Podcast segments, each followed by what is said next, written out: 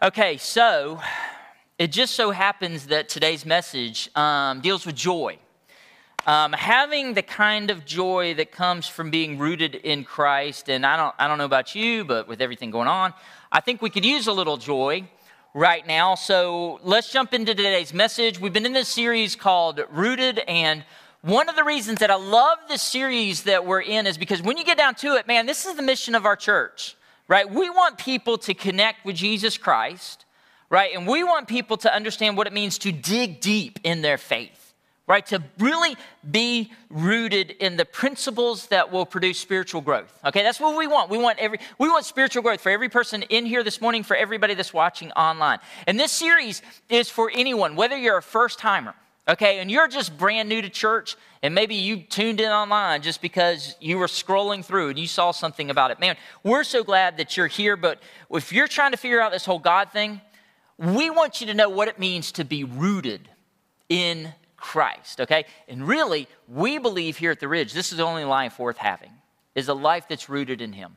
Now, if you've been walking with Jesus for many, many years, this series is also for you, okay? Because we want you to continue growing and experiencing Jesus in new ways because we believe we believe that spiritual growth is a journey. And it's a journey that we're all on. It's a journey that no one is finished until the day that we stand in heaven and we come face to face with our Lord and Savior Jesus Christ, right? So, with that in mind, we keep moving, we keep growing no matter who you are. Even for the person that looks like they got their life all together they couldn't possibly get any more spiritual. There's always room for growth, right? There's always an opportunity to go deeper into who God is and what He wants for your life. In fact, let's start with this verse that comes from Colossians chapter 2.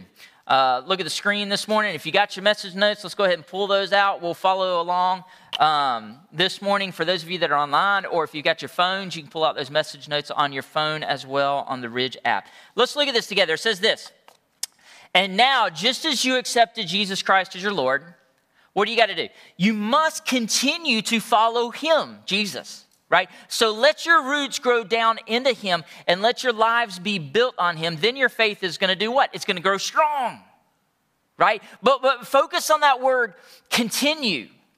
It says, just as you accepted Jesus Christ as your Lord, we don't accept Christ and then stop. We don't accept Christ and then, good, I've got fire insurance, right? I don't have to worry about hell. I'm going to heaven, so I'm good just with that. No, no, no, no. What Paul is saying here to the church in Colossae is like, no, no, no. What's part of this is you got to continue. This is a journey that we're on. Okay? Not, you know, I, I want you to, or, you know, this would be nice if you could. No, no, no, no. You must continue. That's what God wants for us. And that's what we've been talking about in this series each week. So, what I'm trying to do is I'm trying to give you some principles okay, some different roots, so to speak. And I've asked you to be intentional about rooting these principles in your life because this is going to help you continue to move forward with Christ. And so the first week we talked about gratitude and we talked about what it means to be grateful in all circumstances, not for all, but in all circumstances. And then the second week, last week, we talked about faith and we talked about being honor, uh, anchored in that kind of faith that trusts God even though we can't see, even though we don't know, just like Rahab did in the Old Testament. And both of those are online. If you missed either one of those, you can go back and uh, catch up, okay? Today, like I said before, we're going to talk about being rooted in joy. Joy, honestly, when it comes to this root, this is one of the characteristics that I think should describe Christians today. But unfortunately, it's not the first word that always comes to mind when you think of Christians. The, some of the first words, when you characterize Christians, some of those first words might be uptight or kind of grumpy. You know, I, I think there's a lot of confusion that happens when we get happiness and joy mixed up. You see, happiness comes from whatever's happening in my life. And honestly, we find happiness when things are going well, right? Like I'm doing the laundry for my family, I find an extra five bucks, it's mine, right? I am happy, right? But then that quickly changes when things don't go your way, right? When the air conditioner in the car goes out, and you're moving into the summer, right? When we have an unexpected payment, or when our kids get into something that isn't great, or when I got to sit in line at the pickup, you know, pickup, um, pickup lane at school for too long.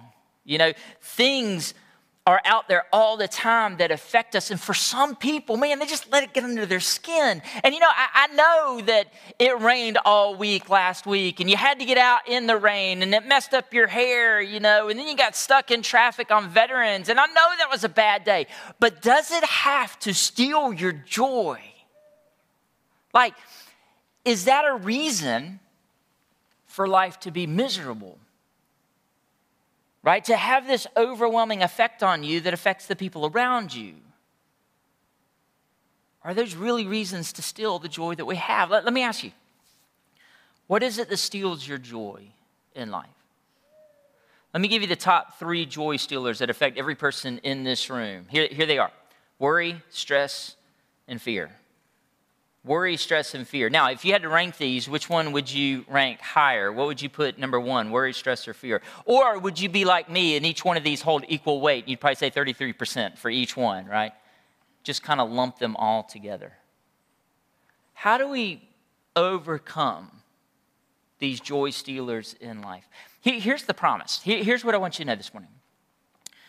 The deeper your roots are in Christ, the harder it is to steal your joy.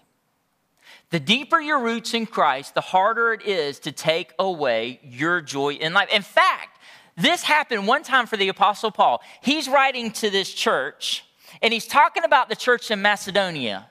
Okay, and he's got to tell them, he's like, listen, there are things happening that are bad. The happenings that are happening around, I'm sure they're not happy because the happenings aren't all that great, but they still have joy. Look what Look what Paul writes. He says, They, this church in Macedonia, he says, they are being tested by many troubles and they're very poor, but they're also what? They're filled with joy. He's telling this church in Corinth, he's like, Look at the Macedonians for what it means to have joy. And not just so some of these happenings are, are kind of bad. You know, it's not that they just have some troubles. No, what does he say? They have many troubles. It's not that just they're poor. No, no, no. What Paul says is that they're very poor. And even in the middle of all of what's happening to this church, he says, I want you to know that even with all this stuff going on, they still have abundant joy. You see, here's the lesson. I, I think that you and I can be like this church, that our church can be like this church in Macedonia, where we have roots deep enough in Christ that when things happen that may want to take away our happiness, that we can still have joy. We can still have joy that comes from God's presence in our life because joy is deeper. Joy is pervasive. In fact, some of the best testimonies we have are when other people are going through all those happenings, just like this testimony right here. When things are happening to other people and just stuff is getting piled up one on top of the other, and yet somehow these people still have joy. And you're looking at this situation, you're like, how? How do you have joy in the middle of all this? In the middle of all this tragedy, in the, in the middle of all of what's happening, there's something different. There's this underlying peace that causes some people to react differently than others, and it's a huge witness. And this type of peace and joy in the middle of difficulties, it, it, doesn't happen accidentally and it doesn't come with shallow roots. Real joy comes because of who you are and the life you have in God. And I honestly, the world we live in, and every time we turn on the news, I, I, don't know how people have joy in this world apart from Christ. I don't know how it's possible. He is the one that makes sense of everything and gives us peace. And I believe Jesus wants you rooted in his joy. In fact, Jesus was teaching one time in some of his final teaching moments. And he, he taught his disciples, he says, I don't want you to just have joy. Like, I don't want you to just have some of it. No, Jesus is like, I want you to have so much joy that it spills out of you and overflows out of your life into the lives of the other people around you. So the question is, when he's talking to these disciples, is how do we get that kind of joy? Like, what are some of the steps that we can take to root ourselves deeper in that kind of joy? And it just so happens that Jesus talks about this. In fact, Jesus was sitting at the Last Supper, some of his final teaching moments with his disciples. Okay, knowing full well what's ahead of him, what's coming next. Think about the worry and the stress and the fear. We know that he was troubled about what was coming because we know what happens in the Garden of Gethsemane and how he's praying and what he prayed for. So we know he's troubled, and yet in the middle of all of that, when he's teaching his disciples, he teaches them about joy. And to top it all off, he uses this agricultural example when he talks about it. He talks about our lives bearing fruit and being rooted and connected to God. And at the end of this teaching, Jesus says, if it, Jesus is like, if you do what I'm telling you, and if you live in me, and I live in you, in a sense, you're going to bear fruit. And when you bear fruit, you're going to find more joy. This is what he says at the end of that teaching, John 15, 11. He says this I have told you these things. I've told you all these things so that you can be filled with my joy. So that your joy, here it comes, so that you joy, so that you just won't have some joy. No, no, no. So that you will have enough that it will overflow. So this is at the end of the teaching. So there's 10 more verses at the beginning of this chapter, in chapter 15, when he's sitting at the Last Supper, where he talks about these things. What are these things that will give me joy that overflows? Let's talk about it. Let's go back to John chapter 15, verse 1. Here's how he starts it. He says this Jesus says, I am the true grapevine, and my Father is the gardener. He cuts off every branch of mine that doesn't produce fruit, and he prunes the branches that do bear fruit so that they will produce even more. So, this is pretty straightforward here how he's starting off this teaching, okay? Jesus is the grapevine. We are to be connected to that vine, we are to be bearing fruit, and God is the gardener, okay? Now, let me point the first thing out that comes in this first verse is that word true. God is the true. Jesus is the true grapevine. If he's the true grapevine, then you know what this tells me? Is that there must be false vines out there. Let me tell you what I think. I think Jesus is warning us that there are other vines that we buy into in life. I think he's warning us. I think that he's telling us listen, there's this strong you know, uh, possibility that you're going to try to attach your life to some of these false bad vines. And then we're going to go through life and we're going to wonder why we're not producing any kind of fruit or why we're not receiving the joy that God wants. For instance, we tie our lives all the time to the vines of money, relationships, stocks, jobs, whatever it may be. And the reason we do this is because this is what everybody tells us is the true vine when actually it's a false vine. This is what everybody tells us this is what the American dream is. This is what's going to give you all the joy, that you know, the house and the picket fence and the retirement and all this. Future. This is what it's all about. But this verse, Jesus says, I'm the true vine. Jesus is the one that produces strong and beautiful fruit that is pleasing to God the Father, who is the gardener, right? Anything else is false. All what we know is that these unhealthy vines will only reveal their true nature over time. And what they do is that they choke the joy out of our life. So, how can we be rooted and remain connected to the vine and yield that great fruit that brings abundant joy? Let's keep reading. Verse 3, he says this Jesus says, He's looking at the disciples. He says, You have already been pruned and purified by the message that I'm giving you. So remain in me, and I will remain in you. For a branch cannot produce fruit if it is severed from the vine, and you cannot be fruitful unless you remain in me. So Jesus is looking at the disciples. He's teaching us, and he's like, Remain in me, stay connected to me, let me remain in you. So here's point number one. Look at your message notes. How to deepen your joy. Number one, you got to prune. Number one, you got to prune.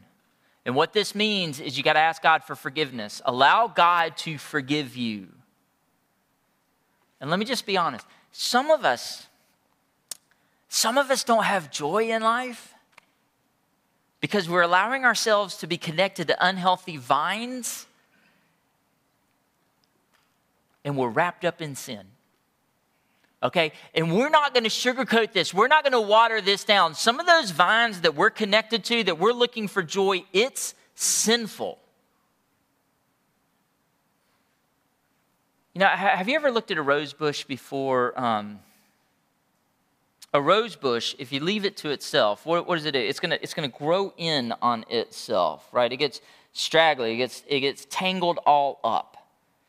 And what happens is it will choke out the beauty of the roses. It might produce a few beautiful roses instead of a lot of beautiful. So the, the reason that that happens is because it allows all these other vines, it allows all these other branches, everything else to kind of close in on itself, and it blocks the light from getting in. And the light is what it needs.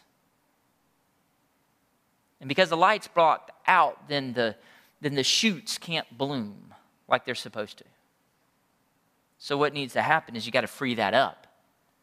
You got to help that rose bush become its true self. So, in a lot of ways, like this, God is the gardener. Okay, and his job, what he wants to do in our life, and the reason for it, we're going to get to it in a minute, but he wants to create this, this beautiful picture. He wants to fulfill his purpose in our life. His desire is that we know the joy that comes from serving him and growing into our full potential. And the thing that gets in our way, the thing that gets in our way from having that happen is sin. Those things that we allow in our life. That sin that blocks the light from getting in. And sometimes I wonder if God the gardener is looking in our life and he's looking at us just like anybody would look at this rose bush and seeing the potential in there. And God is looking at our life going, You have no idea what you're capable of. You have no idea the beauty that I want to show in you. But this is too much. And you're blocking. You're blocking God from getting in there and working. We got to allow God to get in there and prune away those areas that don't need to be there. And you know what? It's a hard process. And sometimes I think when it comes to pruning, it may have to get worse before it gets better. It doesn't sound easy at all. You know, uh, take your marriage, for example. You, you, God wants your marriage to be beautiful, but in order for that to happen, you got to step up. Man, you got to admit the anger and you got to admit, admit the neglect. You got to confront those problems that may need to be pruned away, and it might be difficult. But you know what? The process, the process of removing sin out of our lives, it needs to be difficult. It should be difficult. It should hurt. It should be a hard process because sin is a terrible problem. And, and while I'm on this subject, you know, not watering this down or, or anything, when, when we go to God and we ask to Him for Him to prune an area of our life that's sinful, it needs to be more than just praying to God and saying, God, my bad. Don't be upset. You know, I'll, I'll, you know, I'll just, whatever, just, I'll try not to do it again. You know, that kind of flippant kind of attitude. This needs to be this pruning in our life needs to be something where we are falling on our face before God and admitting the trouble and the problem that the sin has in our life and releasing that to God. We need to get to a point in our lives where we acknowledge the fact that this is exactly why Jesus had to come to this earth and die. You know, this song that we sang this morning, I Surrender All, some of the most powerful moments uh, of my early adulthood and childhood is when we were in camp and we would sing that song, and people would be down front and they would be crying and offering up their lives to God to prune away and giving that area of sin over to Jesus. And there was this moment of confession and this turning from it. In some ways, sometimes in our lives, we, we lose a little bit of that. We kind of neglect the sin and we kind of play it off as though it's not a big deal. I remember going to somebody's house one time and um, beautiful home, huge home, uh, great kind of a southern kind of mansion. And walked into the kitchen and there was this kudzu vine that had made its way in through the window and was sprawling along the ceiling of their kitchen. And I looked up at this kudzu, and the owner of the house looked at me and he goes, That's Ted. and he had named it. He had tried to cut it back, and keep growing, just kind of let it be.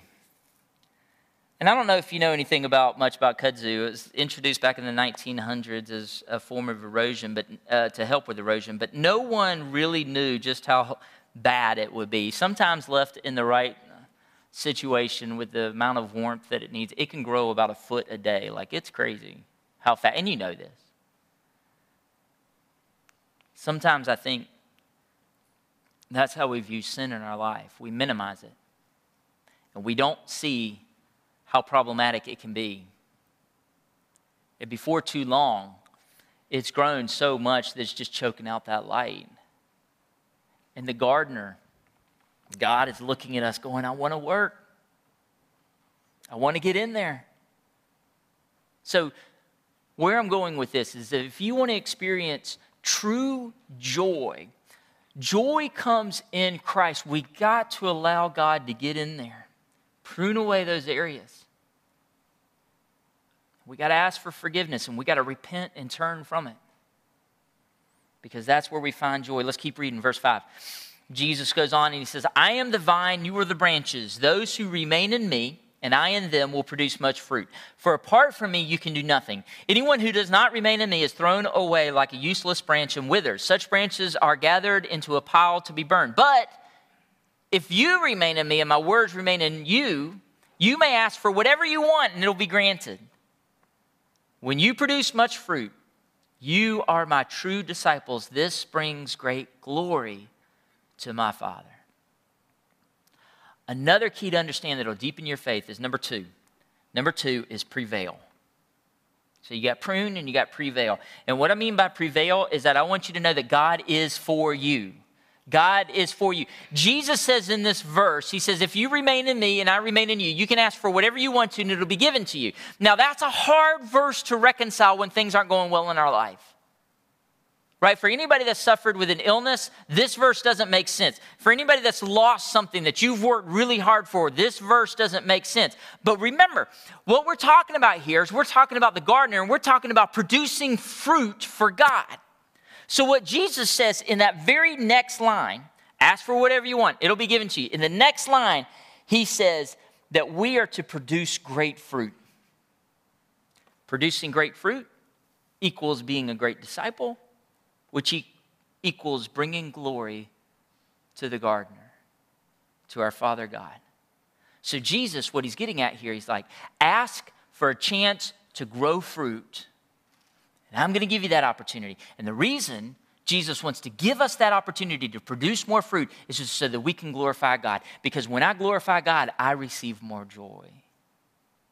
When I live in Him and He's in me and I'm bearing fruit, then God receives glory and I receive joy from that. Because ultimately, Jesus' desire is that people would look at our lives and see that joy, see the fruit of the Spirit patience, peace, kindness, self control. All those things, all that fruit of the Spirit that none of the rest of the world tends to want to show, right? But we show it. And when we show it, we are a great witness for God. And when we give glory to God, we receive more joy. So, you know what? God wants you to prevail.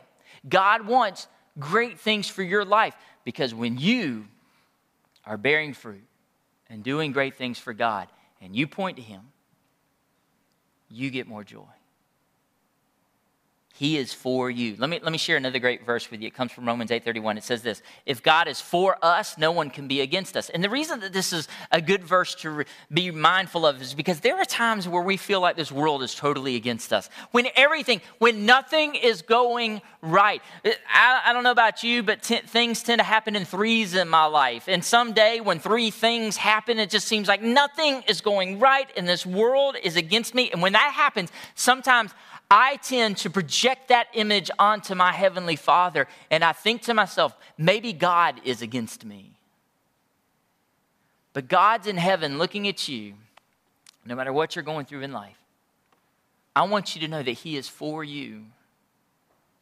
And the reason He's for you is because He wants to receive glory in your life. And when you receive glory in your life, when you point to the glory of God, you receive more joy.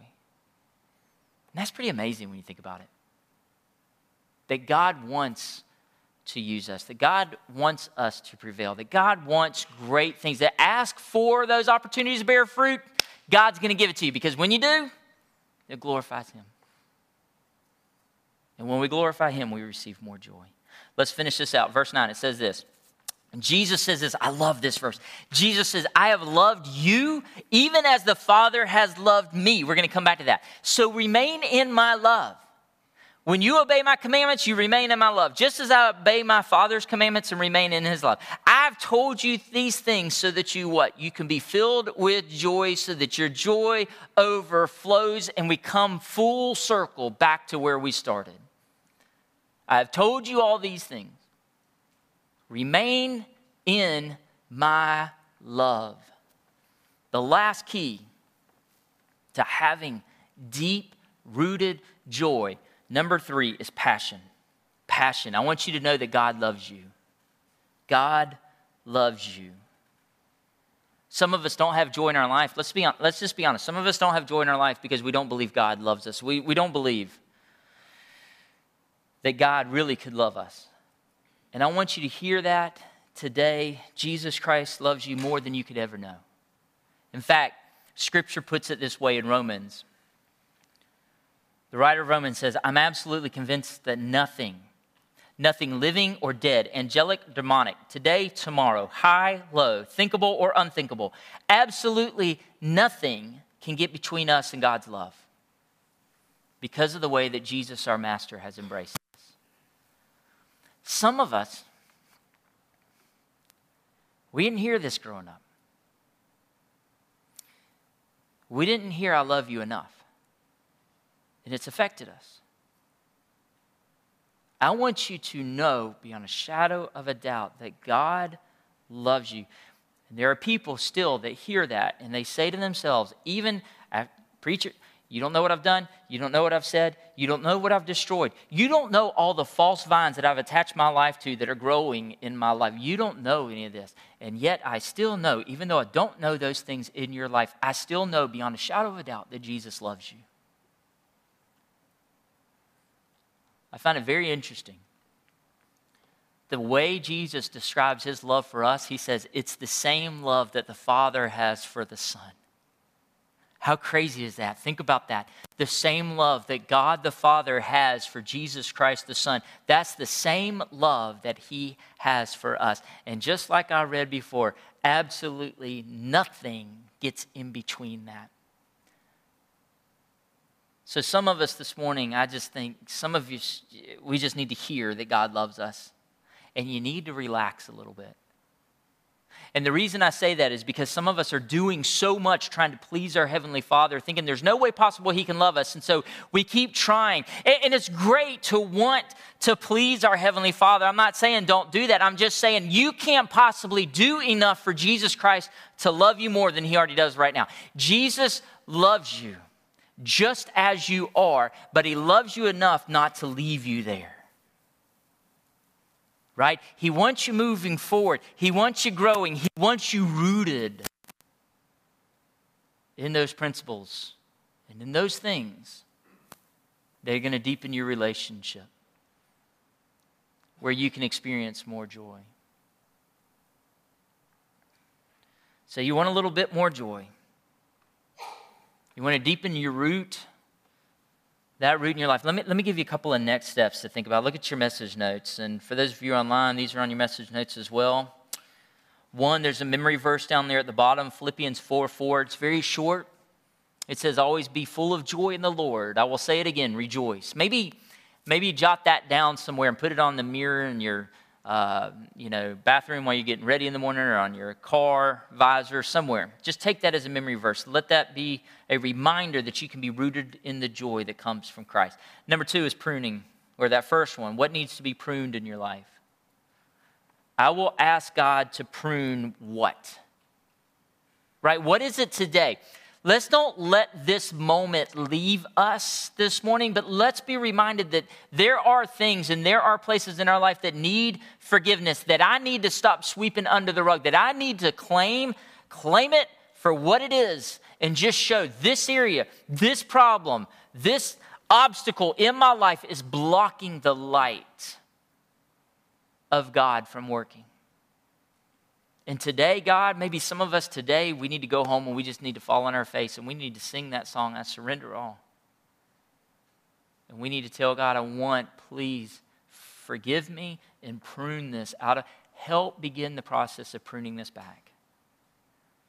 The next one is prevail. What are you struggling in? I want you to know, whatever that area is in your life where you're struggling, I want you to know that God is for you. And the reason that He's for you, if you remember, is because if you remain in Him, when He is glorified and you produce fruit in that area of your life, when you give it over to Him, you point to God. And when you give Him glory, you'll receive more joy. So, where is it in your life where you need to prevail? Give it to Him. And when he produces fruit, give him glory and see what happens. And then passion. Where are you questioning God's love for you? That area of your life, I want you to know that God loves you so much that he sent Jesus to this world to die for you, even if you had been the only person. His love for you never changes. And knowing his love brings a deep sense of joy that can never be taken away. Let's pray together. Jesus, thank you for this reminder today. I want to thank you that there is joy in following you. God, we can find the joy that we need in you. We don't find it in the world around us. God, we don't need more happiness necessarily because what's happening around us changes moment by moment. Each day can be drastically different from the day before. God, what we want is we want to be rooted in you, in the joy that comes that only you provide. That kind of joy that cannot be taken away from us. So, God, what we're after this morning is we want you to prune away those areas of our lives that are preventing growth, those areas that are sinful. We need to call it what it is and stop watering it down. God, those areas that promise happiness but haven't delivered. God, we are sorry for counting on those areas to bring us joy instead of you. And today we ask for forgiveness. And God, we also we thank you for loving us like you do. That you are for us, that you want us to prevail so that you can be glorified. So God, when you move in our life, God, we're asking for you to be glorified in our life so that we can bear fruit and when we do, God, we're going to give you glory. Because we know that when you receive glory, we receive joy. Thank you. God, thank you for providing a joy that can never be taken away from us. It's in Jesus' name we pray all these things. Amen. Amen.